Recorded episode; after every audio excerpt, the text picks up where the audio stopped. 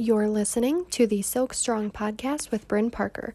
Join me on a journey to discovering your inner strength through growth, positivity, and failure. Hopefully, by sharing my own journey in the most real and honest way I know how, it can inspire you to discover your own inner strength. Get ready to become Silk Strong. Hello, friends. Thank you so much for listening to the Silk Strong Podcast. My name is Brynn Parker, and I am your host, like I am every single episode. Don't even know why I say it sometimes, but whatever. I am coming to you just kind of randomly in the moment, trying to get back into the swing of things, doing an episode every single week for you guys, even if it's just me coming on here babbling about my life. So, last episode, I was struggling. I was just like in the pit of it, just like, what is even happening? Life is happening to me, not for me. And I would say right now I am back in the transition of life is happening for me, not to me. I'm not like, you know, peak where I want to be, best version of me I can possibly be at the moment yet. But I am currently recording on Tuesday. I got called. Our school got shut down today because for a snow day. So I'm super like, I don't know, like life is just breathed back into me. I don't know. I got to sit down and make all the phone calls and do all the things that I've been meaning to do for months that have just been piling up. My house is probably as clean as it's been in the past couple months, so that's really amazing. And I am honestly just finding joy in the simple things. Seriously, like I am so grateful for discovering the heavy setting on my dishwasher. Seriously, like I had some pans that I really didn't want to scrub.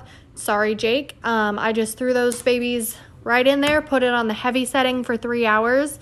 And that's not the only thing I put in there. I put other things in there too. But my pans have come out so clean, like they're brand new. So I'm so like I laughed and I smiled when they came out and it was beautiful. I cashed in on some gift certificates that my family got me for Christmas and my birthday.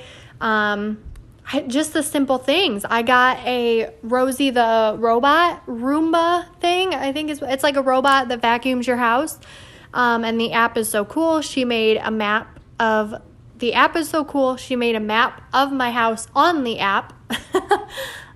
So it's really cool that I can just go on my phone and tell her to clean my whole house or a part of my house, even when I'm not home. Buck has adjusted very well. He's been known to want to play with robot toys in the past, but we kind of like trained him a little bit to understand that this one's not a toy. She's got a job to do, just kind of steer clear. So he's been super chill about it, and it actually works really well.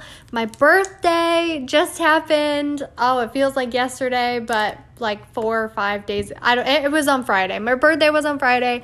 I'm officially 22 years of age, which feels crazy. It feels like surreal. Like, yeah.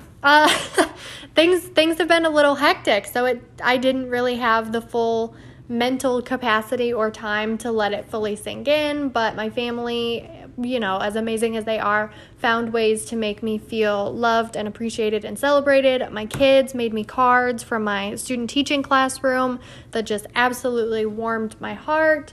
Jake got me two separate boxes, a cake and a whole separate box full of gluten-free vegan goodies that I get every year. That's like our thing, and they are almost gone. I have one more mint chocolate chip cupcake that I plan to finish off today, and then we've got about a quarter of a cake that'll be gone by the end of the week, guaranteed. So just the little things, you guys, and like having this snow day, I feel like life was breathed back into me. It's crazy. Just the chance to get things crossed off my to-do list, to have this energy, to have this time to myself. It's also Buck's birthday today, Tuesday, January 26th. His birthday is 4 days after my birthday. My birthday is January 22nd. His is the 26th. So my baby is, oh my gosh, I got to do math. 4, oh my gosh, he's 4 years old, right? 17, 18, 19, 20, 21. Yeah, he's 4 years old today. Oh, my little munchkin. Oh, he's sleeping. He's so cute. So we have some fun birthday things planned for him today. I have to go get my second COVID vaccine in a little bit, and then I have to work from 5:30 to 10:30 tonight and come home by 11, try and get some rest before I go back to school, hopefully tomorrow. Have some exciting things going on at school, just starting to teach more, take on more. Really, really exciting, and it's the little things. I'm trying to focus on the positive, focus on the tiny little things that are good rather than the big, ginormous balls of stress in my life. So if that's all we can do right now, then that's what I'm going to do. I am, last time I had to go get my first COVID vaccine, for anyone who doesn't know, I have medical phobia. I hate anything medical. It grosses me out to the point of passing out. So I was an anxious, nervous wreck last time, and this time I am choosing not to be.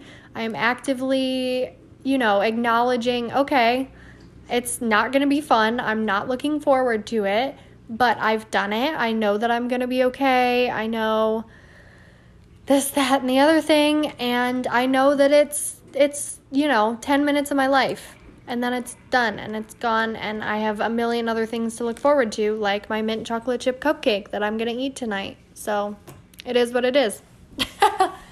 Oh, yeah, that is basically all I have for you this week. Nothing exciting. I wish I had more. Just find the little things and focus on them. Find and focus on the good little things, because right now that may be all that you have.